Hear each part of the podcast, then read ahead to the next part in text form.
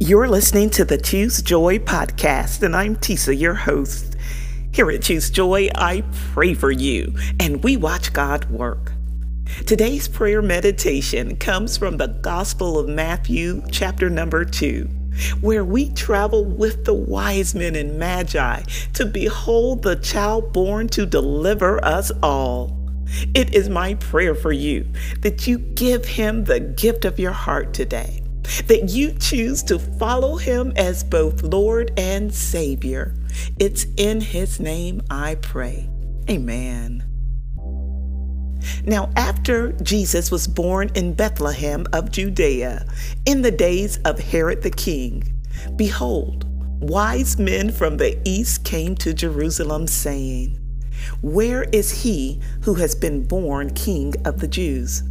For we have seen his star in the east and have come to worship him. When Herod the king heard this, he was troubled, and all Jerusalem with him.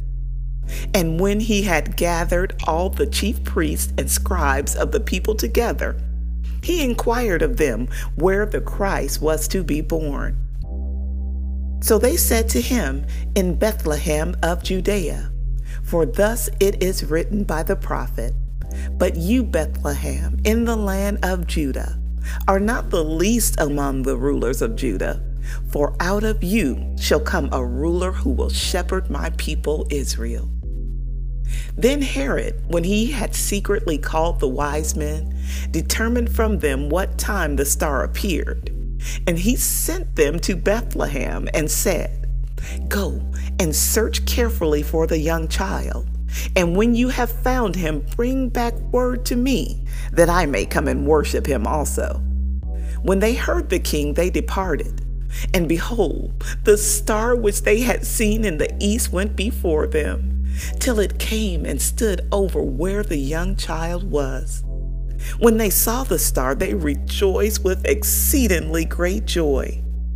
And when they had come into the house, they saw the young child with Mary, his mother and fell down and worshiped him.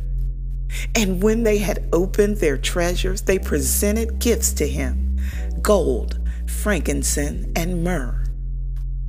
Then, being divinely warned in a dream that they should not return to Herod, they departed for their own country another way. Now, when they had departed, behold, an angel of the Lord appeared to Joseph in a dream, saying, Arise, take the young child and his mother, flee to Egypt, and stay there until I bring you word. For Herod will seek the young child to destroy him. When he arose, he took the young child and his mother by night and departed for Egypt, and was there until the death of Herod that it might be fulfilled which was spoken by the Lord through the prophet, saying, Out of Egypt I called my son.